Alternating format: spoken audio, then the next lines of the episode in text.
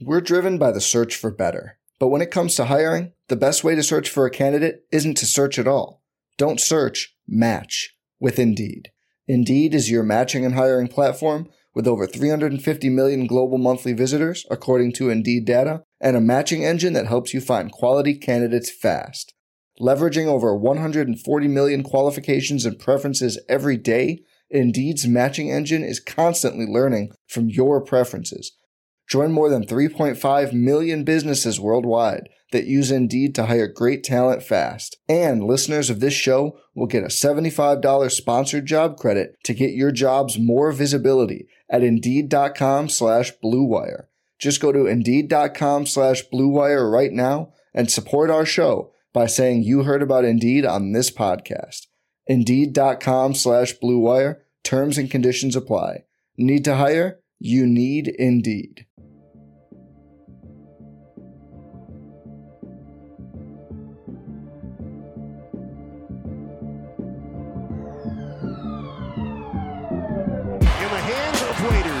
Seconds left for three in the win. Yes! Dion has done it! I watched Marcus Morris handling the ball like he was a point guard. I watched them give the ball to Julius Randle. This brother was dribbling the ball up the damn court. First team all defense. First team all defense. I don't know about this, but Rihanna just walked in front of me. Are you kidding me? Welcome to a July 27th edition of the RotoWire NBA podcast. It is Tuesday evening. Nick Whalen, joined as always by Alex Barutha. We are presented by the exclusive sponsor of RotoWire Fantasy Podcast, WinBet. Check out winbet.com. Uh, Alex, just before we hopped on here, I saw a story. Um, I'm sure it was everywhere, but I, I read it in the score uh, that Jason Kidd, back in 2014, once punished the Milwaukee Bucks because Thon Maker refused to get an iPhone and kept messing up the team's group chat. Uh, how did it say how he punished the team? Did he make them run suicides? I will read the exact quote. The story is from Caitlin Holroyd of the score. Uh, looks like it was excerpted from um, Jackson Thompson of Business Insider. Uh, actually, it, it looks like it maybe is from that Mirin Fader uh, book about Giannis. Either way, here's the quote. At one point, center Thon Maker did not have an iPhone, messing up the team's blue bubble iPhone group chat. Kidd was upset about it and made the team run because Kidd felt that Maker not getting an iPhone was an example of the team not being united. Wow. Um, sorry, I'm just processing. Yeah, take your I- time.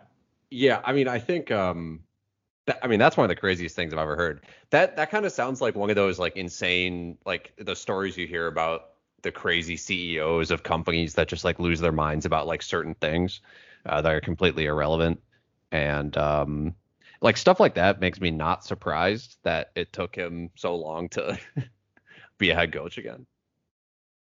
Yeah, that's a strange one. I, I would I would imagine that there is some lightheartedness to this. I mean, the, the quote makes it seem like they were running they were like running 20 suicides because of this. Like, there's no possible way that this wouldn't have come out earlier if they were like actually running for an hour. I, I would imagine it was partially a joke, but uh, of course it's Thon Maker who's the one who won't get an iPhone. Yeah. Uh, where is he now? I That is a very good question. I'm gonna Google Thon Maker. This is gonna be a live Google job on the pod. Uh, not getting any initial results that indicate that he is close to an NBA return. I'll tell you He- that well he he was under contract with the Cavs. he was. Yeah, he played eight games for the Cavs this season. Can't say I remember that. Five days ago, he tweeted about the Bucks winning the title. Okay. Actually, it would have been nice. you know, let, let's let's transition to that. You and I haven't talked about the Bucks winning the title. We won't go too deep on it. Um, it's been you know it's been a full week now at this point, uh, and, and we've covered it on a couple pods since. But I, I, where do you stand on the Brandon Jennings thing? Like I I was like the biggest Brandon Jennings fan of all time. I really think I was in like the top one percent around the 2008 to 2011 period, and when he ended up on the Bucks, that was that was like the peak of my life at that time. Was he a little too involved? Uh maybe. Yeah. Um you know, I mean the Bucks and six thing kind of got out of control. Uh and I, I don't know, man. Like I, I I thought like I saw a tweet from a man, I can't remember which account. It's like Ball is Life or or one of those kind of accounts that was it had a picture of like Giannis and Brandon Jennings standing next to each other, and it was like, you know, Jennings started the culture and and No, it was pa- passing the torch. I think I saw that too. It was basically yeah, and I was like, what like what are you talking about?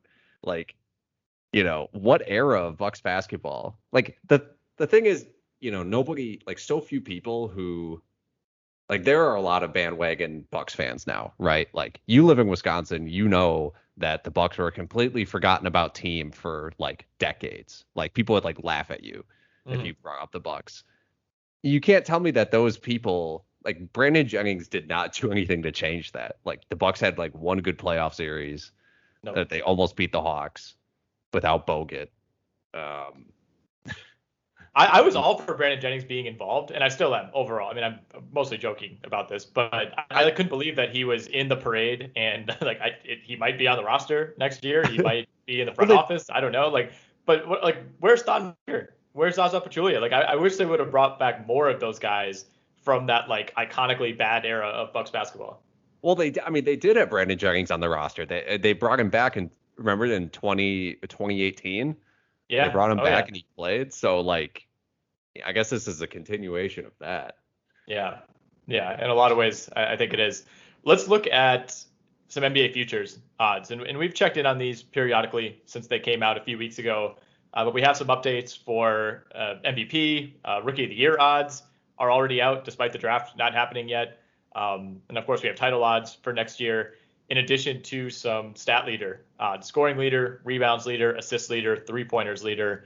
Uh, I touched on a few of those with Kenny last week, but we kind of ran out of time uh, and didn't go quite as deep as I wanted to. So I, I want to revisit uh, some of these. Let's start with the team futures, and unsurprisingly, Nets two to one at the top, Lakers five to one, Warriors nine to one, Bucks plus nine fifty, uh, and then after that things get really interesting. I, I think you have a group of like twelve to fourteen teams who uh, you know are they range from the Jazz at, at plus fifteen hundred all the way down to the Blazers uh, at, at plus five thousand. So a, a fairly large range, but uh, you know, outside of that top four, uh, which which I do agree with the odds are, are probably the top four title contenders in some order. That's Nets, Lakers, Warriors, and Bucks. I'm almost more interested in, in unpacking that next tier of, of roughly 10 teams who, uh, depending on injury luck, depending on what happens in the draft, depending on what happens in free agency, like any any one of those teams could kind of emerge as as this year's Phoenix Suns or, or this year's Milwaukee Bucks. They could, um, or this year's Atlanta Hawks, which Sure. like, or who are on the board at 35 to one. Um, yeah, I mean that's a it's a tough group because a lot some of it is going to depend on free agency. Um, like you know the Heat, like the Heat of Victor Oladipo around. Like are they going to bring him back? Is he going to be healthy? Like that that complicates things. What are they going to do with Tyler Herro? Um, I can't imagine betting on the Trailblazers to win the title even as a long shot. Um, so like that just seems like you know a bad place to put your money. But the, you know I I can at least like see some interest in people being like, oh yeah, maybe you know the Hawks, the Heat, people who love Doncic would Mhm. would be on the Mavericks. Nuggets is tough because no Jamal Murray until probably the playoffs. So that to me also seems like kind of bad value. Mm-hmm. Even even though it is, you know, twenty to one, I just I couldn't do it as much as I love the Nuggets. Yeah, what's interesting is that if you, it, kind of depends how you view the Clippers, right? Because I, think in the West right now, the Lakers and the Warriors, by virtue of the talent that they have, you know, the Warriors have have Klay Thompson coming back. They have two lottery picks. You know, they have a chance to improve. I think the Lakers, almost by default, are going to improve the roster over last year's, which I know sounds kind of silly because around this time last year, I was like all in on the moves that the Lakers made. You know, adding Harrell, adding Schroeder. I, I thought that, I thought the roster was like night and day better than the team that won the title. That proved to be completely wrong, and and I think they'll try to go in a different direction. Actually, put some playmaking, actually put some shooting uh, around LeBron and AD. But you know, the team that's been right there the last couple years in the Clippers, I, I I guess they're accurately priced at 18 to one. But you know, you talked about Jamal Murray coming back, and, and I think there's a pretty good shot that he's back and starts to look like himself right around the time the playoffs start, which is great news for Denver. I can you say the same about Kawhi Leonard? You know, if, if there's one player who, you know, we know might might take his time when it comes to to rehabbing an injury or, or you know not want to push things, I, I feel like it's Kawhi. And and the Clippers have come up short, you know, with him mostly healthy the last two years, and, and obviously him getting hurt this year um, you know, really put an end to their to their run, and maybe they would have made the finals. But you know, he's a guy who's been kind of underratedly banged up throughout his career. He misses a ton of time, even when he's healthy. And now you add a partially torn ACL to that. Like, I I, I would not bet the Clippers whatsoever. I, I wouldn't be surprised, you know, if Kawhi comes back and looks good. But it's it's a little dicier than it's been the last couple years.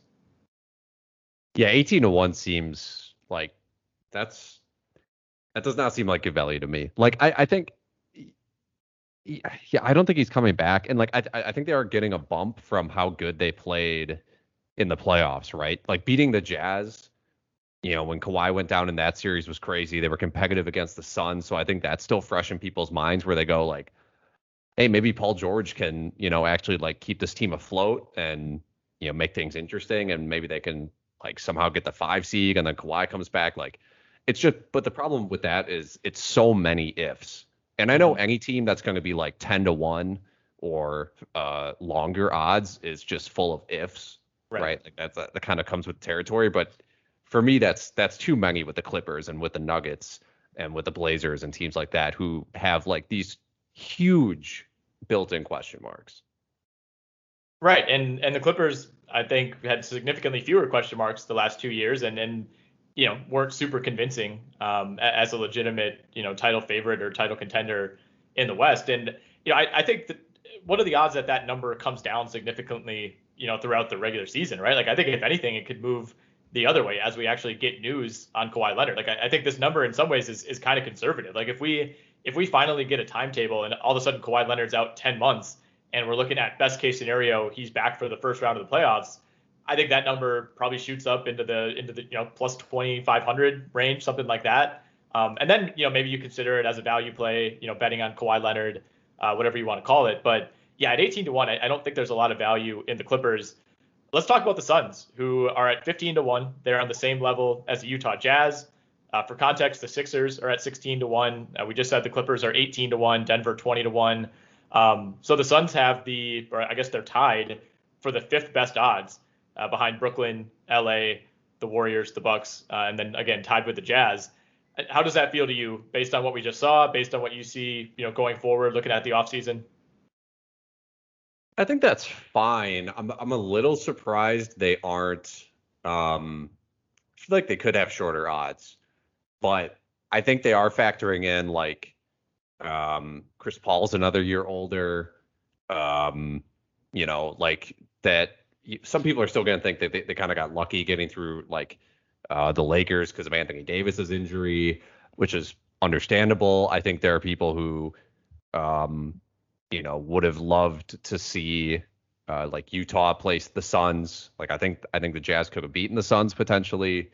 So I I think this number does make sense. Um, I don't expect their roster to change significantly. I expect Chris Paul to be there again and you know, Ayton will have another year under his belt and get better, and Booker should still be getting better, and a lot of their role guys like Bridges, um, because they were really impressive throughout the whole playoffs. Like I know they lost four in a row to the Bucks to lose the title, but they were they were really impressive, and like they'll they'll be a competitive team again.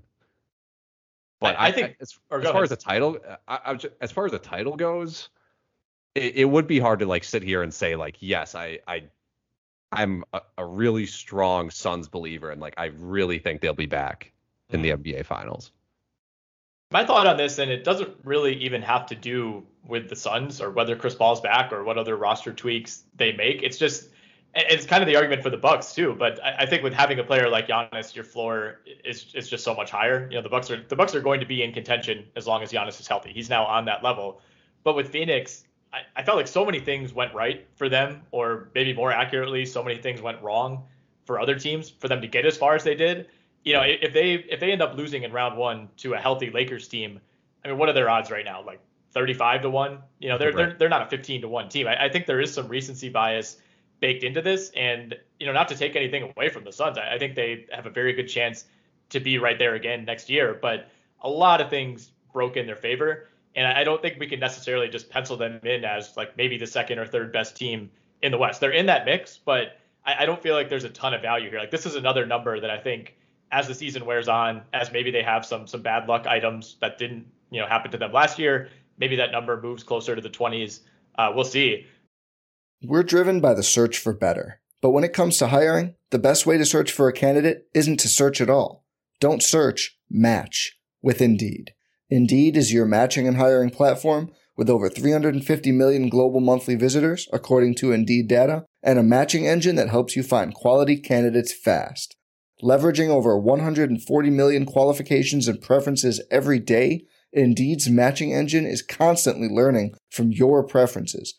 Join more than 3.5 million businesses worldwide that use Indeed to hire great talent fast. And listeners of this show will get a $75 sponsored job credit to get your jobs more visibility at Indeed.com slash BlueWire. Just go to Indeed.com slash BlueWire right now and support our show by saying you heard about Indeed on this podcast. Indeed.com slash BlueWire. Terms and conditions apply. Need to hire? You need Indeed. Hey, it's Kaley Cuoco for Priceline. Ready to go to your happy place for a happy price? Well, why didn't you say so? Just download the Priceline app right now and save up to 60% on hotels. So, whether it's Cousin Kevin's Kazoo concert in Kansas City, go Kevin, or Becky's Bachelorette Bash in Bermuda, you never have to miss a trip ever again. So, download the Priceline app today. Your savings are waiting. Go to your happy place for a happy price. Go to your happy price, Priceline. Well, what about Milwaukee at plus 950? This is one that I am a little surprised it isn't um it isn't shorter. I think I mean I I think if uh, it's not often that you uh, a team wins the title and then you can basically get them at 10 to 1 the next season. Even Right. even in the context of like the Nets being better or or presumably being healthy, right? Like we're assuming the the, the Nets come in healthy and you know the 76ers maybe switch things up with Simmons and um you know Atlanta's still good. Um I, I, I like the odds. It's it, it'd be hard for me to say like it's it's not intriguing. Like you know you you would right now assume that Nets Bucks would be the Eastern Conference Finals again. Yeah, I agree. And you know, the Bucks would probably need some luck in, in one way or the other, whether it's injuries to Brooklyn or you know Holiday or Middleton having the series of their life to win that series. But it's not inconceivable. Like the gap between Brooklyn and Milwaukee is there, but I, I don't think it's you know it's not like the gap from the Warriors to the rest of the West was when they were at their peak. Like I, I don't think this Nets team is quite on that level. And you know, for them to be on that level, they need all three of those guys to be fully healthy. I mean, Kyrie Irving has played 54, 20, 67, 60, 72, and 53 games his last six seasons. Like he he really can be penciled in for 15 to 20 missed games at this point, and and that's a concern. And if, if those missed games happen at the wrong time, like they did this year, all of a sudden the Nets, you know, suddenly don't really look like that plus 200 title favorite. So I, you know, I, I wouldn't say that I wouldn't say that things are as wide open this year as they were heading into last year because you know, at, at, this point in the calendar last year, James Harden was not on the Nets. They weren't as much of a super team. Um, I, I, think the Nets are the rightful favorite. Certainly, I, they're they're where I would put my money.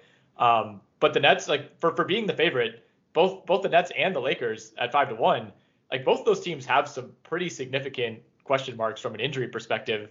And and while I like the Nets roster overall, like I who knows what the Lakers roster is going to look like. If, if for some reason they add Russell Westbrook, which we'll get to that maybe later, but how that could even be possible I don't know if that makes me like the Lakers better as a title as a title contender.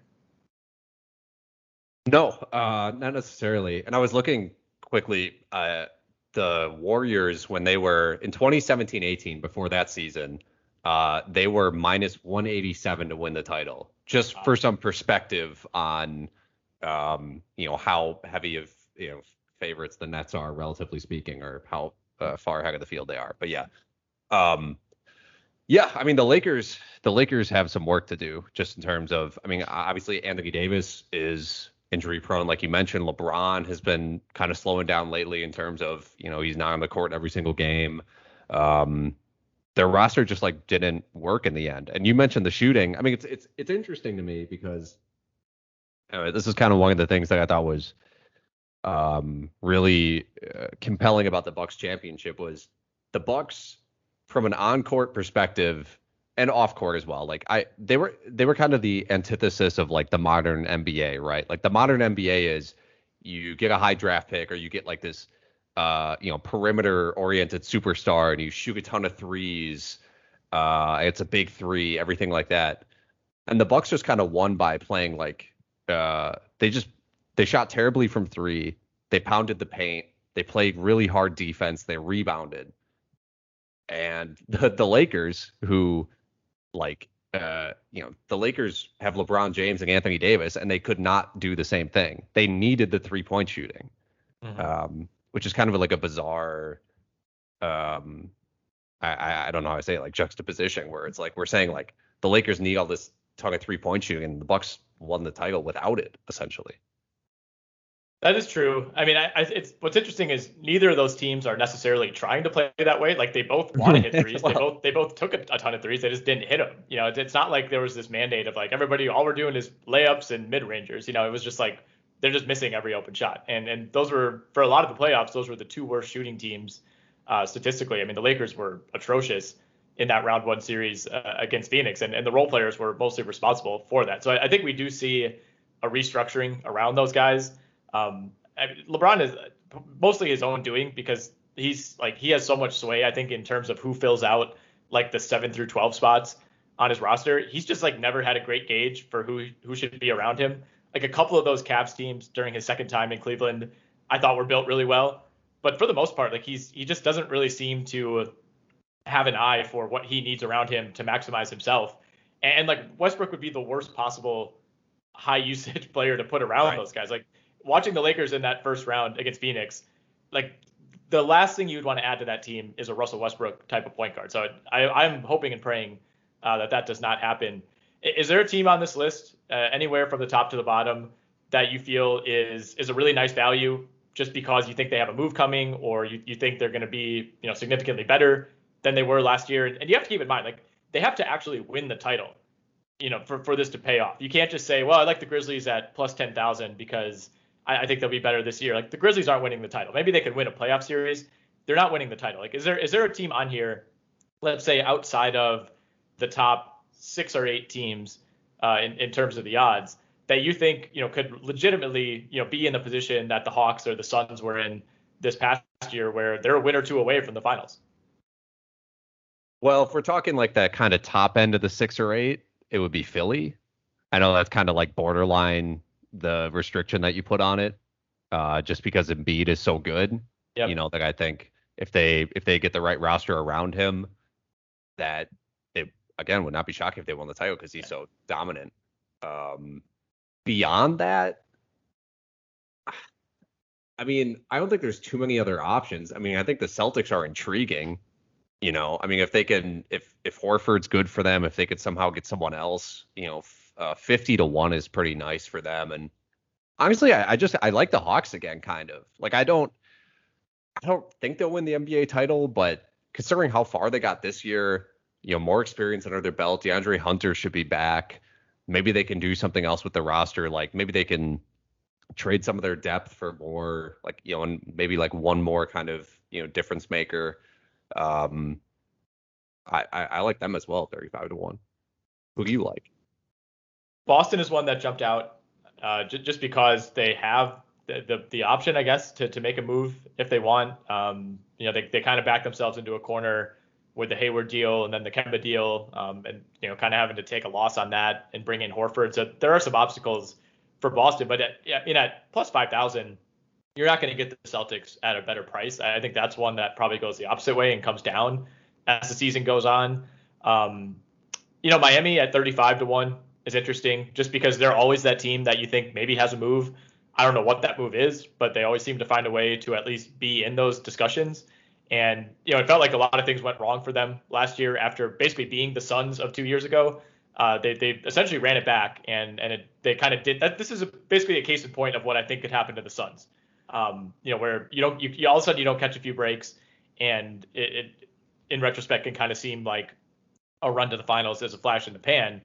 Um, so 35 to one, I think for a team that you know could conceivably uh, try to to make an effort if if someone like a Kawhi Leonard were to be available, uh, they'll be in the market for for DeRozan, they'll be in the market for Lowry. Um, you know, there, there's something there at least with Miami, where where other teams in that range, you know, Dallas, um, Portland, Toronto, New Orleans, like those teams either feel a little too far away or they just don't have a path to really getting significantly better.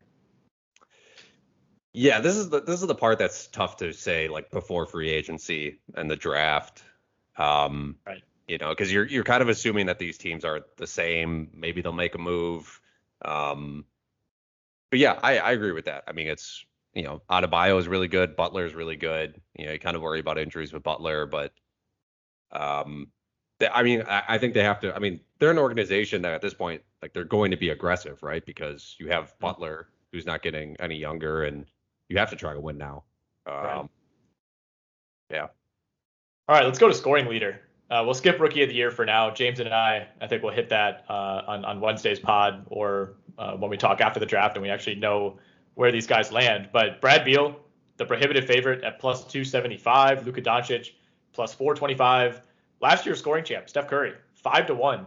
You can get Lillard at plus 675, Embiid at plus 750, Zion plus 950, and you have Giannis at 10 to one. Uh, do you like any of those? Is there anybody further down who you would target?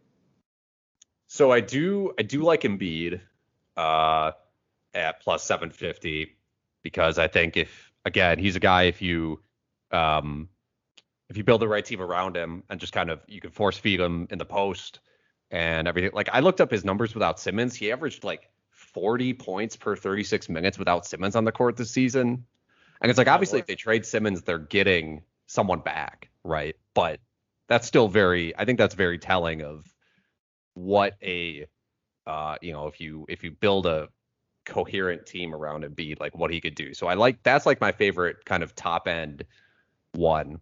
But I think my favorite bet on the whole of every future I've seen so far is Nikola Jokic to win the score, scoring title at 100 to 1.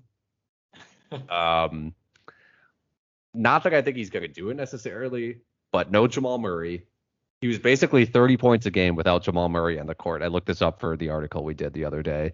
Mhm. And anyone who's, you know, you, you could reasonably expect to average 30 points a game being 100 to 1 to win the scoring title seems like insane value. For context, Collin Sexton is 40 to 1. Right.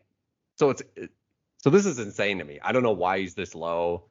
This is something like I would just I would I would put fifty dollars on it just because the chance that I win five grand. Like to me, it's like uh it's hard not to like that bet.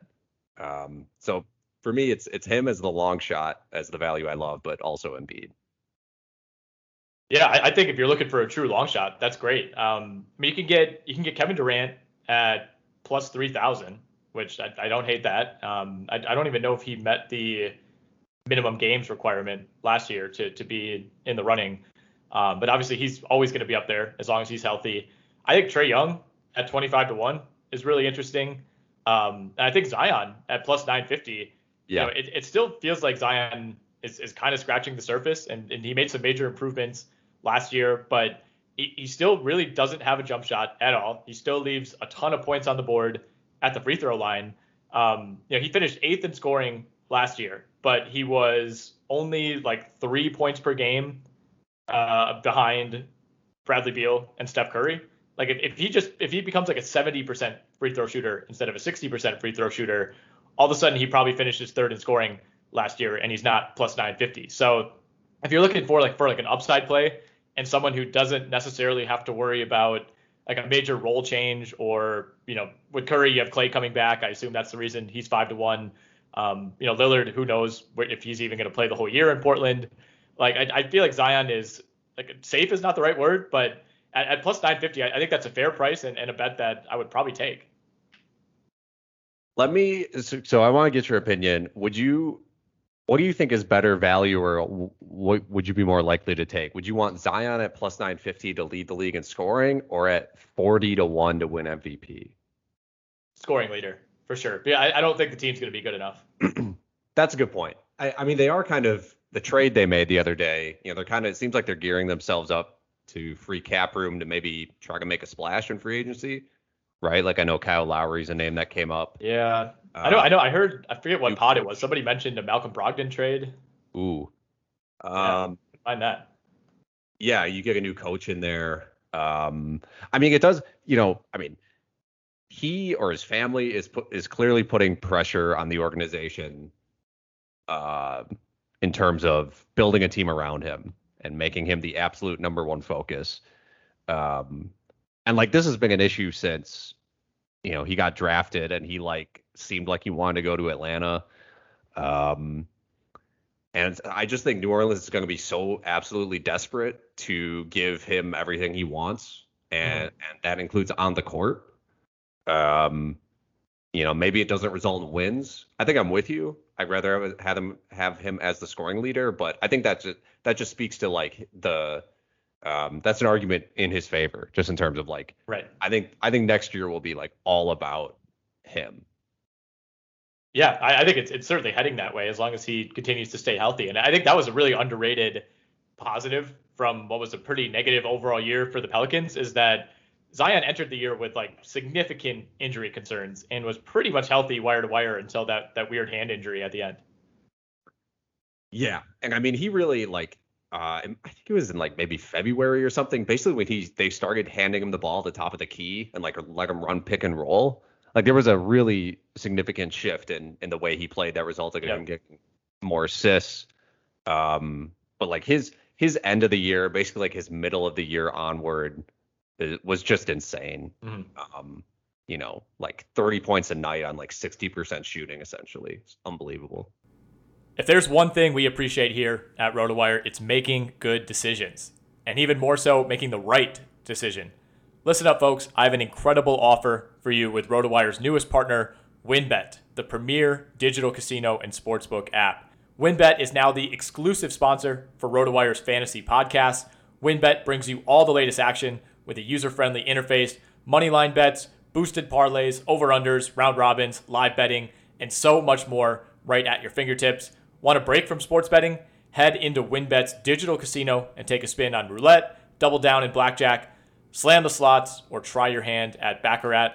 WynnBET is currently available in six states Colorado, Indiana, Michigan, New Jersey, Tennessee, and Virginia, while rapidly expanding. At WynnBET, the possibilities are limitless. WynnBET is currently offering all RotoWire listeners a risk free bet up to $500 on your first wager. All you have to do is download the WynnBET app. That's WynnBET, W Y N N B E T. WynnBET, the exclusive partner for RotoWire's fantasy podcast. Where are we at on Steph Curry? Five to one. Like I mentioned, he, he led the league in scoring last year. Uh, now he drops down to the third best odds behind Beal and Doncic. Um, you know, not only is Thompson coming back, but you're, you're adding potentially two lottery picks, or you, you know maybe there's still a chance they could flip those and bring in another star. Um, so there are some kind of roster concerns uh, as far as how that could affect Curry's production. But I mean, if, you, if we're kind of thinking that we're going to revert back to the pre-Durant Warriors, Curry won the scoring title his final year before Durant arrived, and that was fully healthy Klay. That was a 73 win year. Curry averaged 30.1 points per game. Uh, the previous season, he finished sixth. Um, even in, in 2018-19, he that's with Durant on the roster, he finished fifth. Uh, it's not like this just knocks him out completely having Klay Thompson back, and and we don't even know what Klay's going to look like. You know, maybe his minutes are limited. I I think getting Curry at five to one is actually a pretty decent value. It makes sense. I mean, I I, I think it's a fine bet to make. Like, um, you mentioned, yeah, he I mean he obviously led the score uh, league in scoring last year. You know, I think I think it's fair to question, like you said, you they got new guys coming in. Klay Thompson's coming back, so maybe you know he's taking more shots. I mean, what really happened with Curry is, you know, later in the year he just started getting in a good way, like completely selfish right? Like he was just shooting as much as possible. Like how many points? Because he was just trying to drag them out of the mud, and like he Curry had to save the Warriors, right? I think that was yeah. why he averaged 32 points a game as a 32 year old. He just absolutely had to save them. And so I think the question for this upcoming season is will he be in that position again? Will he just continue to play like that? Like, um, will he not feel like he has to be in that position anymore? I would love to see him do it. Um, so yeah, I think a five to one I think that's fine. All right, I don't want to talk about rebounds unless you have some really strong feelings about that. uh, I don't think I do. I can't say I've I've uh, looked through the list, uh, the the entire list, and like, you know, I mean, Embiid twenty two to one. Uh, But I, I have done, I haven't done any research on this, so I don't even want to comment. That that might be a good bet. It also might not be. I don't know. I would just I would just blindly bet Clint Capela every year, and he's a favorite at plus 130. Assist is a little more interesting, and you know Westbrook has dominated this category in three of the last four years. He had 141 more assists than anyone else uh, last year. I believe it was Chris Paul, uh, who number two. So it really wasn't close. He, he is the favorite, but not by a ton. He's plus 100. Uh, James Harden plus 145. Obviously, Harden was pretty much knocked out of the race last year between switching teams and, and missing a ton of time. Uh, you have Trae Young at five to one. You got Luka at six to one. Chris Paul 11 to one. Jokic 13 to one. Uh, and then two years ago is assist champ LeBron James at 17 to one. Uh, I, I guess the question first and foremost is like, is Russell Westbrook going to have another one of the monster statistical seasons that he's had more often than not over the last five or six years? Or are there enough factors around Westbrook, whether it's injuries, age, uh, potential to change teams, uh, that that would make you maybe look elsewhere here? I um I am not going to bet on Westbrook anymore. You know what I mean? I, I just think like, you know, he took it last year for a awful Wizards team that well, I mean they almost they almost ended up like in the playoffs. But um I just I, I wouldn't have confidence in that bet. Like I just I, I don't like it at even odds. I like I'm sorry. I just there I think there are too many other factors. Like I think they would ideally want to trade him. Um I, I I just don't necessarily like it. And I don't I don't like Harden at plus 145 either because I think Kyrie and Durant are going to touch the ball too much um, for Harden to to realistically average like 10 assists a game. I mean, Harden had a, a pretty wild streak. I feel like, like kind of right when he hit the ground running with the Nets, where he was just putting up insane assist totals. He was shooting a lot less. Um, it almost seemed like he was just like trying to see how many assists he could rack up every single night. But either Durant or Kyrie was out for like seemingly every one of those games. So I, I still don't feel like we got a, a, like a, a really representative sample of what Harden is going to look like with both of those guys healthy. But from from mid January through mid March, uh, 27 game sample, Harden averaged 25.7 points, 11 and a half assists, 9.1 rebounds. So he would have been, you know, if, if you prorate that for the entire season, he would have been just behind Westbrook in terms of assists per game. So it, it kind of depends. Like, do we get that version of Harden when all three are healthy? I, am inclined to think that we do. Um, but at the same time, we just talked about Kyrie probably missing 20, 25 games over the course of the year. And during those games, Westbrook or uh, Harden probably has to go into more score first mode, um, and that that obviously you know brings down his average. It's tough. It's it's really tough. I, I feel like there's a reason that both these guys are, are such heavy favorites at the top. Um, but it's it, it's a little more cloudy, I feel like, than usual. Is there any anyone outside of that top two that you would feel comfortable targeting? Well, I mean, I would rather have LeBron at 17 to one than Harden Yeah. plus 145 because LeBron can do the same thing. He can kind of sit back and just pass all the time, right, and get his 10 assists. Um, I mean, LaMelo Ball at 35 to one is interesting just because he's such a gifted passer. I think the problem with that is, you know, his passes are, are, are usually a lot more like he racks up a lot of flashy passes more than he does like massive assist totals, I Mhm. think. Um, but yeah, those are, I mean, Ben Simmons, 60 to one. It's I mean, if he- possible. I mean, if everybody talks about him landing in this ideal situation where, you know, it's probably a rebuilding team and he just kind of gets to to run everything and and they play around him. I, I have no idea if that's going to happen. I don't know if that situation actually exists in real life. But if it does, I mean, I, I don't know. That's worth a stab at 60 to 1. I think it is. I think I think looking down the list, that is the farthest that I would go down the list, unless you wanted to try to get crazy with Lonzo at 130 to one as a insane long shot. I think I think Simmons to me is like the last value on the board at 60 to one because yeah, if he does get on that team. Uh, and they, they build it around him for him. Like it's, I think it's feasible for him to average 10, 11 assists a game. Yeah, that's a good one. I mean, uh, again, if you're if you're really searching for a long shot, not something that you're necessarily counting on happening, but um, as is the case for pretty much all of these futures, like there, there's value in, in, betting some of the favorites, but it, it's a lot more fun when, like you said, you can put down one dollar and make sixty dollars instead of putting down one dollar and making one dollar on, on Russell Westbrook. Um, any any thoughts on made threes leader, or is this just Steph Curry and move on? Uh, it's probably Steph Curry and move on, but Lillard is also interesting to me. Um, just because he's the, I mean, he's the other guy, right? Like that just like completely fires up threes and can average, you know, 30 a game essentially. Right. So he's plus 380. So that that would be one that would interest me. But other than that, no, I don't think so. It's actually kind of interesting that like a big four has emerged these last few years. Like it's either Curry, Lillard, Hield, or Duncan Robinson, and like no one else. Like the next, who who do you think is next highest in the odds if you're not looking? I am looking. I'm okay, sorry. well it's Malik Beasley, which like that, it would have taken me 50 guesses uh, to think, oh yeah, it's probably Malik Beasley, the fifth best shooter in the league, uh, and obviously Klay has a good chance to to rejoin uh, that tier this year, but it, like it, the volume that those guys put up, especially Curry and Lillard, and, and honestly Hield's not that far behind, but like those three guys, like it's you, could be a better shooter, quote unquote, but like those guys are just taking so many that it's it's really hard to match. Who is taking that Malik Beasley bet? Yeah, right. I don't know. I don't know. That's I would like to see the like the behind the scenes specs on that. So if anybody uh, at the sportsbook can can get at us and let us know like how how many people have like would you say less than 10? yeah, For sure, right? I think so. Like that's just that's just an insane like especially since there's one guy who like is so clearly like Stephen Curry is a bigger favorite to lead the league in threes per game than the Warriors were to win the title, like that other that other number that you referenced earlier. Yeah. Yeah. The the yeah, the Warriors were I think minus 187 to win the Mhm. title that year and Curry minus 165. Yeah, it's it's pretty much a wrap. We've touched on this a few times, so we, we won't go deep. But do you have any new MVP thoughts? Anybody who to you has, has either gained or lost momentum, or you know a new dark horse kind of emerged for you?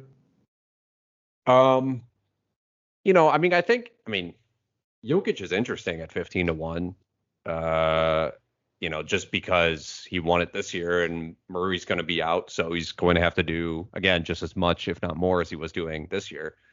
Um, you know, I like Embiid for the same reasons I discussed before, like Embiid and Jokic for the scoring titles. The same reasoning to me applies to the, the MVP discussion. Um, farther down the list, I mean, Tatum at 25 to 1. You know, if he can really turn into that guy that everybody thinks he is going to become, you know, um, then getting him at 25 to 1 to win MVP would be awesome. I don't know if the Celtics are going to be good enough, but we also discussed, you know, them being uh, 50 to 1 to win the title as being good value. Um, so I don't know. I mean, do you so do you think Paul George has any chance? I- I think 35 to 1.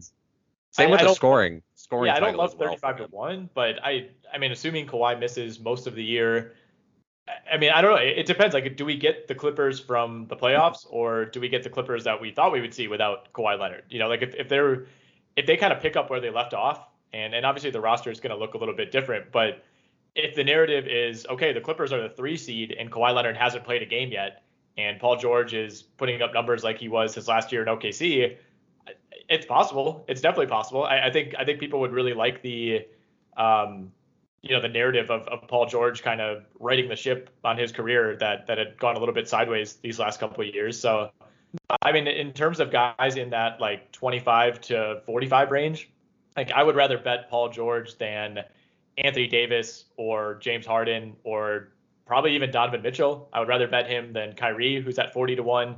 I'd rather bet him than Morant at 45 to one. Um, like the thing with George is that he he finished second in MVP voting not that long ago. Like we've we've seen that, that he can get close. Like he's you know even even that year it was kind of a weird year. Like it, it never felt like he was actually going to win MVP, but he's he's like he's been near the top of the voting, and most other guys on that tier can't really say that. Yeah, I I was kind of looking at him for the points per game leader because he's 50 to 1 there. Yeah, I like that. Um, And yeah, he averaged 28 a game that season in OKC, but he was also he also had Westbrook on that team taking up usage as well, right? And now he doesn't have any- anyone close to that when Kawhi Leonard's out. So again, if he can average 30 a game, he's in there. Yeah, Um, I, I I think I might almost like the points per game one more, but um, maybe, maybe there's a parlay to be made there, like Paul George scoring leader and MVP. I I had them both in like my bet slip, and it said you cannot do that. So they were. Uh, Too good of a bet. yeah, exactly. We will lose too any- much money. We cannot allow you to bet this, sir. Is there anyone? Um, I also like how Jamal Murray has better MVP odds than like De'Aaron Fox, even though he has a torn ACL. What does DraftKings know that we don't? Um, I, is that's been the case since these came out. I don't know what's going on there. is there uh is there anybody on the MVP list that you think, you know, like that that you are more interested in, whether they're you know a favorite like Doncic or like uh a you know a long shot? I, I think Doncic has like a scorched earth season in him at some point. Like he is going to win an MVP. I I wish there was a like I wish the sportsbook offered like over 0.5 career MVPs somewhere that I could put down because it's going to happen. And maybe it happens this year, maybe it happens next year, maybe it's the year after. I don't know. Um, but like he just dropped 48 in an Olympic game. Like, those are shorter games. It's harder to score. They tend to be much lower scoring. Like he's he, he can do it when he wants to. He's gotten off to these weirdly slow starts each of the last two years and then been really good in the second half. So if he can put together just a wire to wire great season, I, I, think you know there's a reason he's the favorite here at four to one, and that that's actually fairly decent odds. Um, I, I feel better since the last time we've talked about this. I feel better about Giannis just because he's going to have this overwhelmingly positive narrative going into next year. You know, there's there's going to be the is this Giannis's league thing that that's going to kind of permeate this, and and that comes with some pressure. And obviously he's won it twice. It's it's harder to win it when you've already won it, uh, especially back to back. But the Bucks, I, I think, are kind of the darling team of the NBA right now, and he's the front man for that team. And and if Milwaukee plays really well, and he, you know, as long as he's healthy, the stats are always going to be there. Um, I, I feel like for Giannis, it's more about like pulling the narrative back um, because there was kind of a lull last year where all of a sudden the Bucks are this disappointing playoff team. He's this disappointing playoff player. Uh, people start asking should he have won back to back. Like all that is erased now that they have the title, and and all the positive momentum is back. So I, I think Giannis actually has a pretty decent chance to add a third MVP, whether it's this year or next year. Yeah, I think the question for Giannis is is he going to try, you know, his absolute hardest and try to put up dominating numbers every single night? Um or are they is he going to be more content with like is, is for the Bucks now is the regular season just like we're going to work on stuff, Right. you know? Yeah, it Um, could go it could go one of two ways. I mean, some some defending champions want to go hard and, and defend that title. Other ones just kind of slip into, you know, wake me up when it's the playoffs. Right. And that would that would be my main concern with Giannis. But I understand, you know, I mean eight to one, hard to feel like bad about that. Yeah. Yeah, I mean, Giannis and Jokic, I think, are the two that I like the most. I mean, un- until they move the Jokic odds, like 15 to 1, it, it, it oddly feels a lot like, you know, after Giannis's first MVP, you know, both these guys in some ways came out of nowhere. And obviously there was a buildup from where they started to becoming an MVP candidate. But all of a sudden they won one, and people were like, oh, wow, I, I, I guess Giannis is the MVP. And it felt like that same thing with Jokic, where he kind of kind of backed his way into the MVP. People were hurt, whatever. Uh, obviously, the, the numbers were there. I, I don't want to take anything away from it. Like he was the rightful MVP, and then Giannis came back and did it again the next year and had an even better season. And then you know at that point people aren't surprised. So I, I don't think we can rule it out that Jokic kind of follows that same path. I agree with you, man. Like, and that's that's why I'm on that scoring leader bet. Like, I, I think he could have an an amazing year. Um, I I just don't- especially because like Jokic too. You know, Michael Porter Jr.'s injury history is obviously Mhm. bad. Like, if Porter ends up out with Murray and it's just like Jokic and Aaron Gordon, Yeah. it's like he he he could be putting up like absolutely insane numbers every single night. Right. Okay. Uh, we'll, we'll finish out our futures talk with this. You have to give me someone at 50 to 1 or beyond who you, you have to give, just make me like the one minute case for why that player has a legitimate chance to win the MVP next season. Oh, MVP at 50 to 1 or greater. Yeah. I mean, obviously, I'm not expecting to be convinced and feel like yes, he should be the favorite, but give me somebody who like there there's like a somewhat realistic path for this to happen. Towns 90 Okay. to 1. Um he's like one of the best statistical like people who play fantasy know that Carl Towns is one of the best fantasy players out there. He puts up great numbers. He's hyper efficient on offense.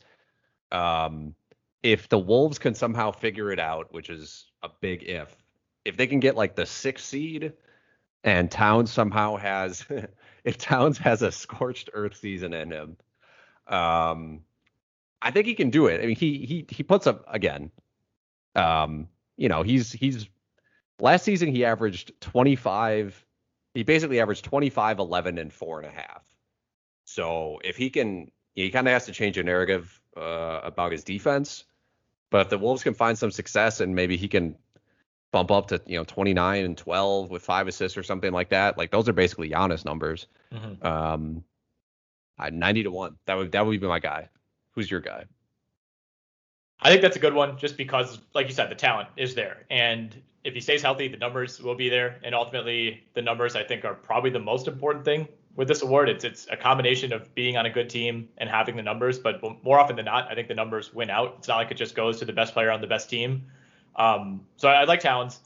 I, I think I'll, I'll give a second to Julius Randle at 65 to one, and I, I really don't think he has a, a true chance to do this. But you look at the improvement that he made from last season to this past season, huge improvement. I mean, he was a legitimate fringe MVP candidate uh, and, and received MVP votes. Now, making the leap from what he was this past season to the next level, I think is the hardest leap to make, and I would bet against him making it. Um, he's, he's certainly coming in cold after that playoff series against Atlanta. It, it felt like that kind of erased everything that he did last season, fair or not. Um, but if he has another level to go up, and all of a sudden the Knicks are, you know, they have another good year, they're third or fourth in the East, and it's kind of a, a similar situation to last year where where that team kind of rallies behind him, and and he goes up another level. I I, I think there's at least a chance. You know, he was in the conversation last year. Um, and then the other guy is Zach LaVine, and this is kind of similar to Towns, I guess, in some ways, where for for several years now the numbers have been there. You know, he was a top 10 scorer last year, made a huge leap uh, in terms of efficiency, but he's just been on such a bad team that nothing good that he does matters. And it's even gotten to the point, and same with Towns, where even though the numbers and the efficiency are unassailable, like people just start to wonder, like, how, this team's not winning. Like, how does this guy score 30 a game on 50% shooting and 40% from three, and yet this team doesn't even make the play in? And and I think the same goes for Towns. So I mean, the, the I guess the case for LaVine is kind of the Paul George type of trajectory, where you look at Paul George's first season in OKC, 2017-18.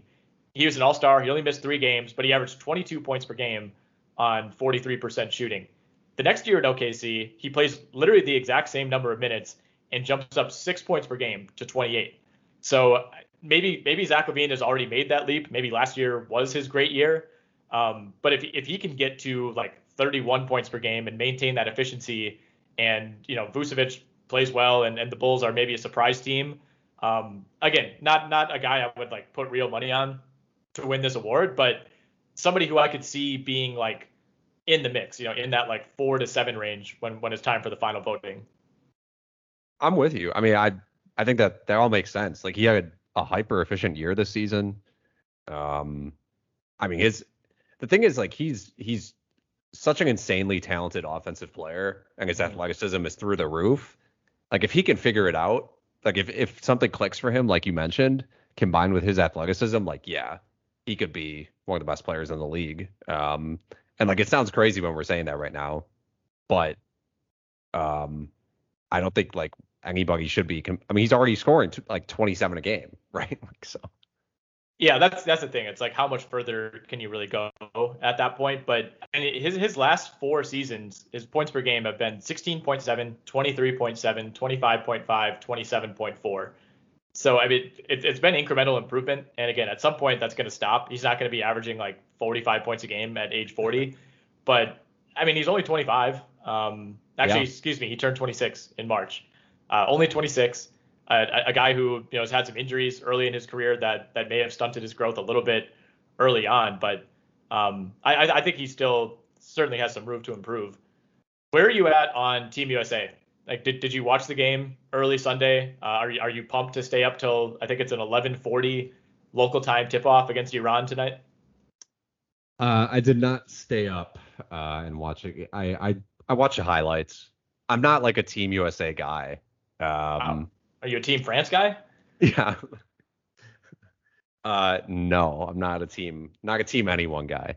Um, yeah, I just like, uh, I don't know. Olympic basketball is fun. Like, I think it's, I, I, I think it's really cool to see like, you know, uh, like as many superstar players as possible out there. But I don't, I don't like, um, I'm not like living and dying by Team USA's performance. Uh, it doesn't like really affect, it doesn't really affect me if they lose or win. Um, don't know why that is exactly but are you are you like uh are you are you differently are you like a team usa complete are you a I, am I, are you asking me if I'm an American that's, that's what i'm trying to say without saying it yeah are you a, are you a Patriot? you a red-blooded american Yeah, no. I, in years past, I've been huge into Team USA. I got I got really really into it in 2008 when they you know finally put together like a really good team with Kobe Okay. and LeBron and, and CP. Yeah. Um, and then the 2012 team was pretty similar to. Uh, you know, I feel like in 2016 I wasn't quite as engaged, and, and then this year, I mean, I'm excited for it. I, I definitely love watching the games. I always hunt down a stream, try to watch everything. Um, it's just it's it's like as somebody who loves the All Star game, this is like the closest thing you're going to get to the All Star game, uh, That's a good other point. than the All Star game itself. So I, I try to make a point to watch. I mean this this team is like decidedly not nearly as fun as some of the past Team USA teams. Like despite all these guys ostensibly wanting to be there, it certainly they don't play like they wanted to be there. Um, it's almost like they they didn't realize what they were signing up for. That's kind of what it looked like to me uh, at the end of that game on Sunday. But I don't know if you've looked at the line. Team USA is a 41 point favorite tonight, and they are minus 8,000 on the money line, which means if you bet $100 on the USA money line, you would pocket $1.25. you know uh might be worth it i uh i think i, I think i would actually bet the the plus 40 points honestly Yeah. because you know, but I I expect them to win. Uh, so hopefully hopefully this can be like the uh, the tune-up game for them. Maybe they'll have some maybe they'll have some fun this game. Yeah, this is this is why I actually brought you on. I, I just need to know who wins, USA or Iran, straight up. I would I would love to see you know like they, them get out to a big lead and then just feed JaVale McGee. Yeah. Um, just absolutely see what he can do against Iran's best center. well, do you know who um, their best center is? Um, I feel like I should, but I don't. Hamed Haddadi. Oh man. Had a double double in their first game. He's he's like easily their best guy. Um, Okay. So yeah, I, I, it's actually gonna be kind of fun to watch. But no, I was on the the DraftKings show earlier this morning, and they were they were asking me to break down like the showdown contest for this game. I'm like, Oh man. look, man, I I don't know what to tell you. Like, I, obviously I don't know anything about Team Iran, but it's almost harder to pick like who are you captaining in that in that contest because like the obvious one is like Durant or Lillard, but if this game goes like Vegas expects it to go, are those guys even playing in the second half? Like, there's like a legitimate chance that JaVale McGee or Keldon Johnson or Jerami Grant could be the number one DFS guy in this game. That is true. Yeah, Jerami Grant 40 point game or something. Olympic Jerami. Yeah. Yeah, man. I uh it's gonna be interesting. I I don't know what to expect. I, I do kind of feel like I would take Iran to cover the spread. Which Yeah, is that's just an insane sentence that I can't believe I'm saying on a on a podcast. But uh, Team USA that, that was that was discouraging, and I, obviously they'll bounce back. I, obviously they they better win this game. I mean, this would be this would take things to an entirely new level. Um, but I just it's just not the same. Like it, it was interesting. uh, Pat Connaughton was on a pod this past year, and I don't know if he played for like a, you know like a, a under 20 team or maybe he was in camp with Team USA at some point.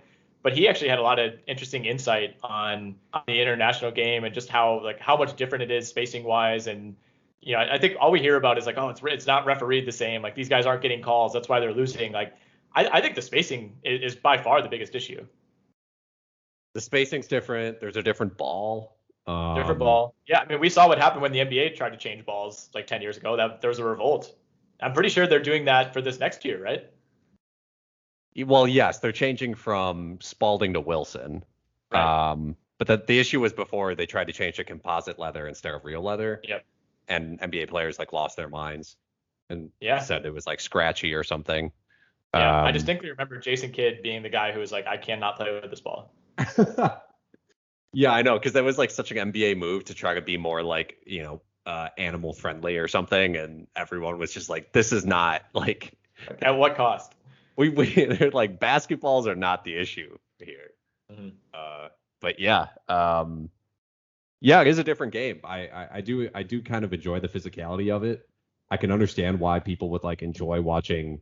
Um, like it's frustrating because a lot of people who enjoy basketball but complain about the NBA, they're like, oh, this is you know, it's not physical enough. Everyone is flopping and stuff like that.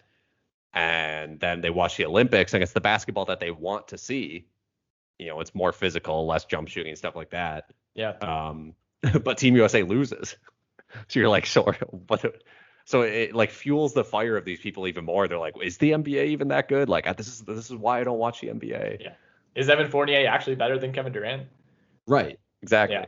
I, I, I still feel like they have a roster construction issue, but at the end of the day, like I, I, I would have a problem putting, like de- deliberately putting role players on an Olympic team and saying like, you know, no thanks, Paul George. Uh, you know, no thank you, Damian Lillard. But we're gonna bring on, uh, you know, we're gonna bring on Patrick Beverley and Jeff Green because we, we need role players instead. Like, I like I, I there's somewhere in the middle, I guess, where we can strike a balance. Um, and, and Team USA had a lot of success in in 08 and in 12 when you know Tyson Chandler, Jason Kidd as a veteran, they, they- those guys filled key roles. But it's like the talent advantage is just so massive that it doesn't make sense that it's possible for them to lose any games. Like I I really don't get it. Like if if any other country had just Durant and Lillard and filled it out with just you know random guys you've never heard of, like wouldn't they be the favorites? Maybe other than Team USA. I think so. Yeah. I get what you're saying. Like, you don't want to be like, you know, like you don't want to invite Lonzo Ball or something like in, in ahead of Damian Lillard because you're like, well, we need a guy who just like passes the ball around or whatever, or Mikal Bridges over someone else. Um, but yeah, Yeah, I well, mean, that's that's another kind of lazy argument I think you see is like, well, they don't have a true point guard. It's like, dude, Damian Lillard is an incredible shooter and could average 10 assists per game if he wanted. Like, it's, it's not like we have Russell Westbrook running point here. Like, it, if like if Dame Lillard's not good enough, then I don't know what to tell you. exactly.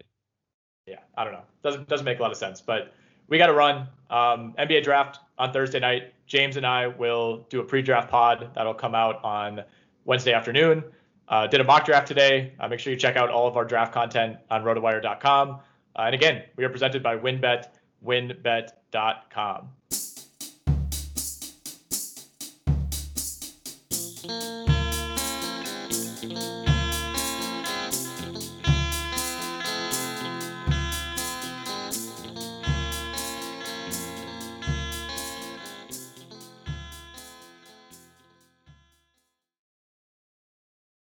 Without the ones like you, who work tirelessly to keep things running, everything would suddenly stop. Hospitals, factories, schools, and power plants, they all depend on you. No matter the weather, emergency, or time of day, you're the ones who get it done. At Grainger, we're here for you with professional grade industrial supplies. Count on real time product availability and fast delivery. Call clickgrainger.com or just stop by. Grainger for the ones who get it done.